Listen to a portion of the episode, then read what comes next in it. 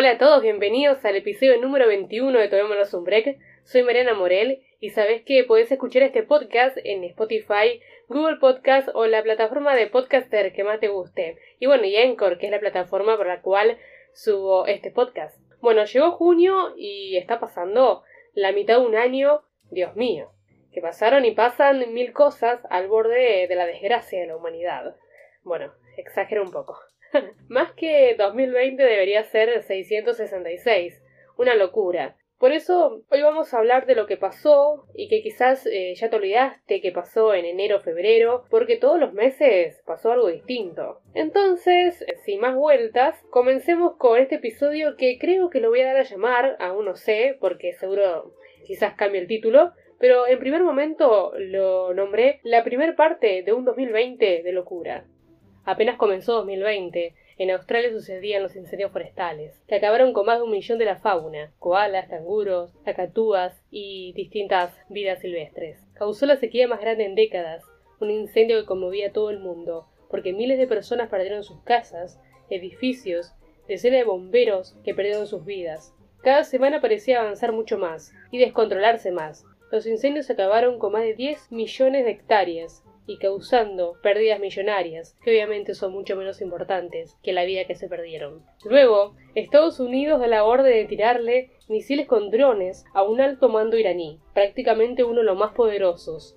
El ataque fue cerca del aeropuerto de Batak en Irak. Teherán lo consideraba un héroe en vida, y Estados Unidos lo acusaba de la muerte de cientos de ciudadanos, supuestamente destinado este ataque a disuadir futuros planes de ataque de Irán, según el Pentágono. Ahí declaró a los medios que ejecutaron el ataque para detener una guerra, no para comenzar una guerra. Pero los líderes iraníes prometieron venganza. Y ahí la tensión que se avecinaba una guerra era casi a que una gota rebalse un vaso.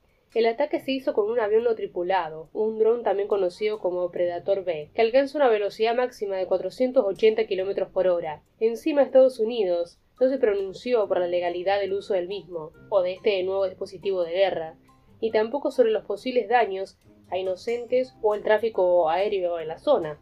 Los medios árabes dijeron que se trataba de dos misiles, también conocidos como Ninja, un proyectil de aire-tierra diseñado para destruir carros de combate, desde helicópteros o aviones. Bueno, que no sobreviva ni a palos era la idea, porque quizás con uno ya lo mataban, y usaron dos. Si bien Irán y Estados Unidos son dos países bélicos, por más que el segundo se jasta de hacerlo por la paz de la humanidad. Que si fuera así, deberían dejar de ver quién la tiene más larga, más riqueza o más poder, pero tienen esos defectos humanos del ego, tan arriesgado en sus culturas y en su sangre, que esto siempre va a estar latente. Vivimos en un mundo donde el terrorismo está presente, y en cualquier momento podemos encontrarnos en medio de una guerra.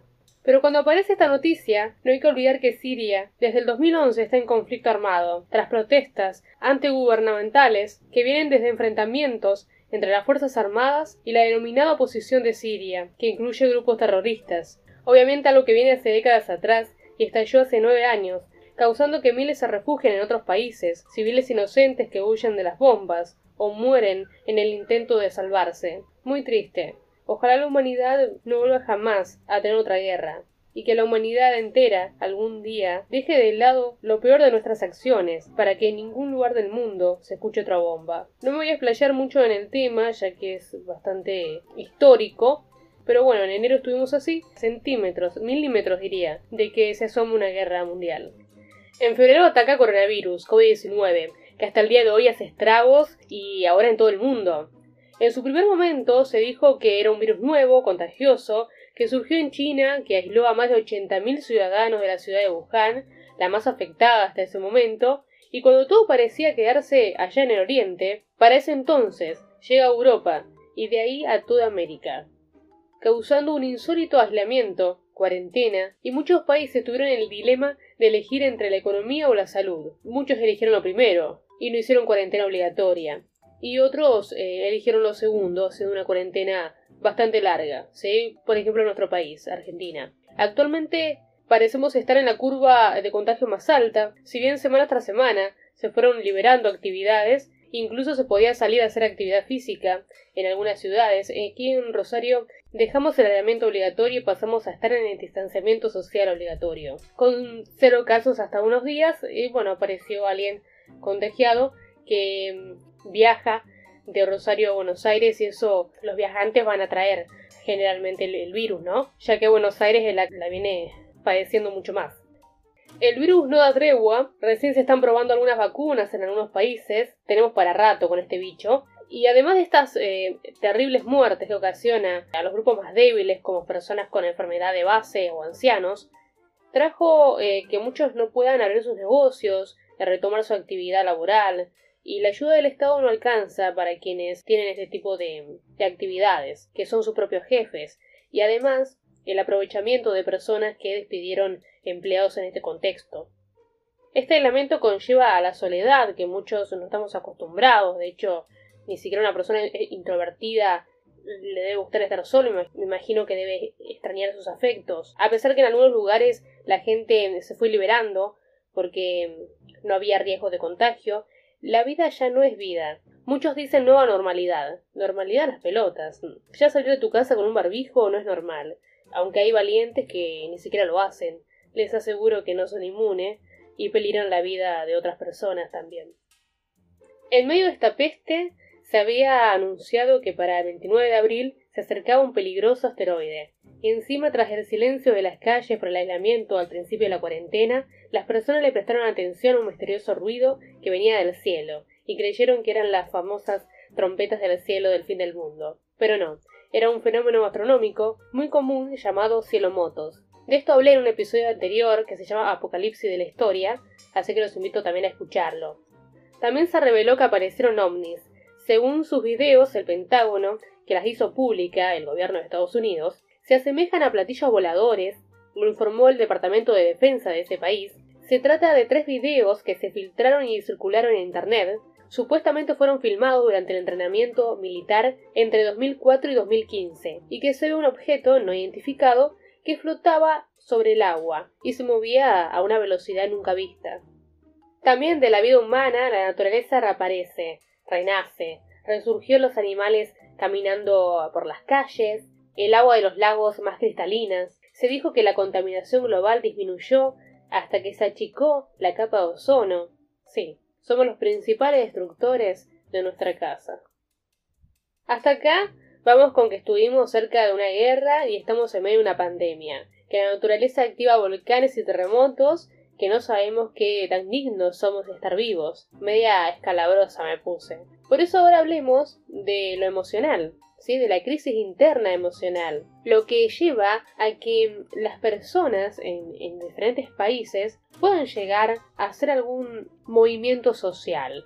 Lo que nunca se esperó que el levantamiento del pueblo sea en el lugar menos pensado porque ya hubo en 2019 movilizaciones civiles en, como los chilenos, los colombianos, que, ecuatorianos, que salieron a protestar por desigualdades económicas.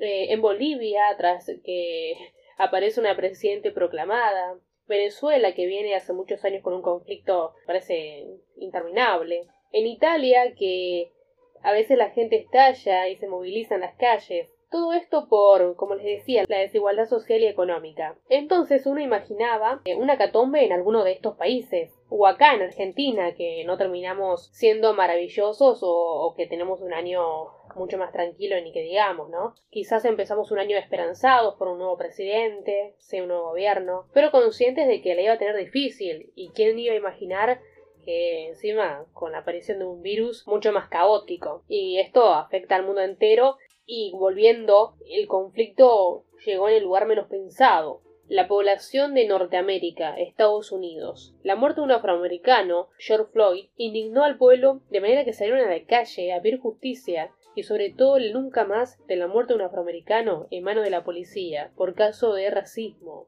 Esto sucedió en la ciudad de Minneapolis. George estaba siendo acusado de pagar en un negocio con un billete falso y cuatro policías lo detuvieron. Gracias a los videos no se ve resistencia de parte de él en ese momento.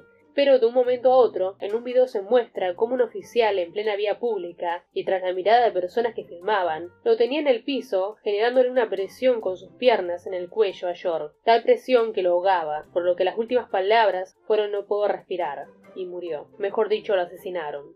A pesar que el gobierno detuvo a los cuatro oficiales, los separó también del cargo, tras horas de este suceso, porque obviamente eh, las personas empezaron a salir a las calles, sobre todo tras este video que empezó a circular en todas las redes sociales, las imágenes del mismo son muy sensibles y la gente se indignó muchísimo. En un país que tras la pandemia tiene millones de desocupados, las protestas se hicieron más frecuentes. Incendios, saqueos, movilizaciones, que invadieron a toda la ciudad de Estados Unidos. Duró más de una semana la protesta, con manifestantes que desafiaron el toque de queda y la amenaza del presidente Trump, que dijo que el vandalismo lo iba a responder con balas. Bueno, obviamente las palabras textuales que él utilizó fueron otras. La protesta llegaron hasta la calle de la Casa Blanca, y nosotros en Argentina, muy alejados de esto, no estamos. Circuló un video de abuso policial en el norte argentino a una comunidad aborigen.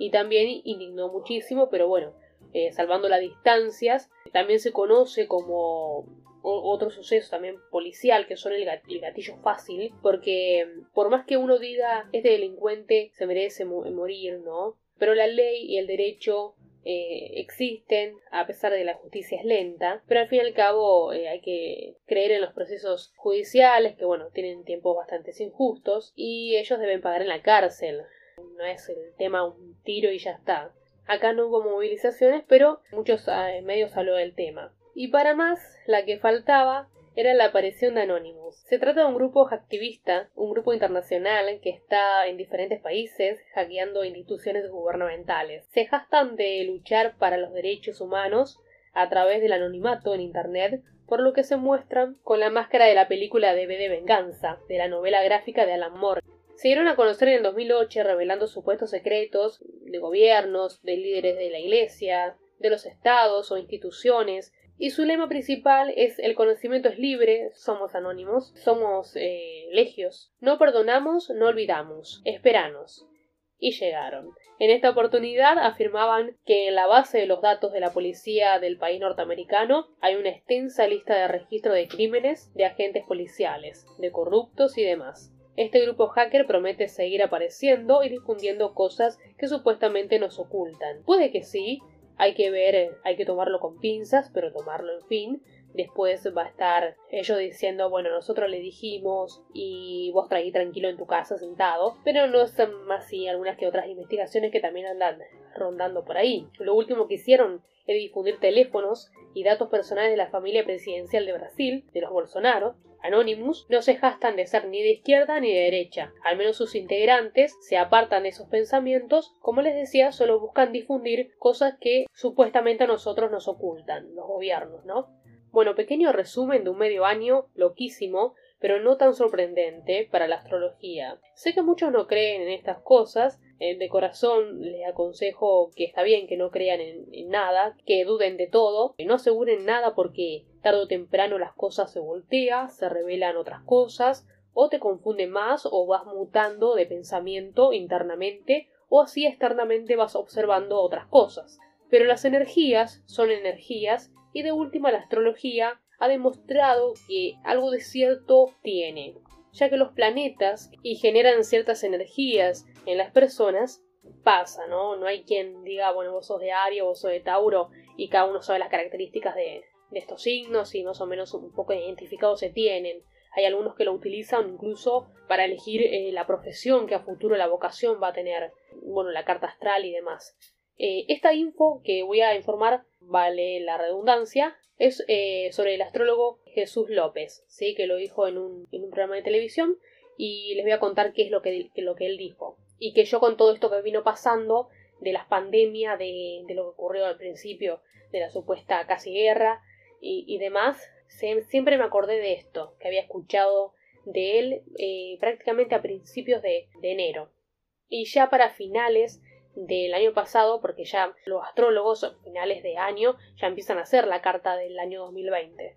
Y algo de esto se decía, porque lo que nunca va a cambiar es cómo los planetas están en el cielo. Y este año 2020 la conjugación de Júpiter con Saturno, que inicia un ciclo de 200 años, ya para ese entonces se dijo que generaría un cambio drástico mundial, y miren si no lo generó. Se señalaba que iba a ser un comienzo de un ciclo social que iba a afectar a la economía y la política y la cultura mundial, porque estos planetas poderosos, como Saturno, que tiene que ver con los límites, las autoridades, las definiciones de autoridades, eh, tiene que ver con lo oculto, con los recursos, eh, de lo que se maneja arbitrariamente.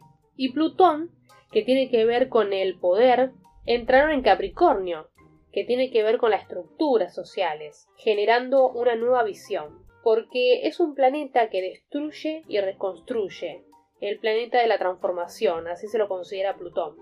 Y Saturno es el planeta que direcciona o que disciplina y limita, y se suma Júpiter, que tiene que ver con los procesos económicos. Y además este planeta suma el cambio de la ideología, donde uno se va a preguntar sobre el origen de nuestra existencia. Y recuerden que este año encima tenemos muchos eclipses. Tenemos uno en diciembre, eh, un eclipse total, y eso genera mutuación, apertura, haciendo un año muy multifacético, en diferentes influencias. Él también dijo que estamos en la era de Acuario, que trae nuevos paradigmas humanos. En síntesis, esto lo digo yo, el año comenzó con un movimiento planetario que desequilibraron lo ya existente, y en el medio del año viene toda la discusión de la transformación de lo existente, y al final del año viene la mutación, generando una apertura a una nueva visión de los paradigmas humanos, y acá les exploté el cerebro. Yo no creo en el horóscopo diario, eh, mensual, que te debe decir eh, hoy tenés un golpe de suerte.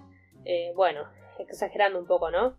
Eh, yo creo en las energías, en la característica del zodiaco, de los planetas, creo, como le decía, en la carta natal. Y de verdad, esto se está hablando desde finales del año pasado, como le decía, que no sabían que íbamos a tener el, el coronavirus, ni nada de las cosas que pasaron que nombré. Pero si los cielos se mueven de una manera sistemática, esto de las conjugaciones se sabía por el estudio de los cielos, y ahí eso resulta verosímil o de buen dato para tener en cuenta. Así que de última, eh, culpen de todo lo que estamos viviendo a los cielos. Y no se olviden que falta todavía medio año de este 2020 que eh, va a tener un libro de historia propio. Yo creo que va a estar la historia del 2000 y después eh, un libro aparte para la historia del 2020.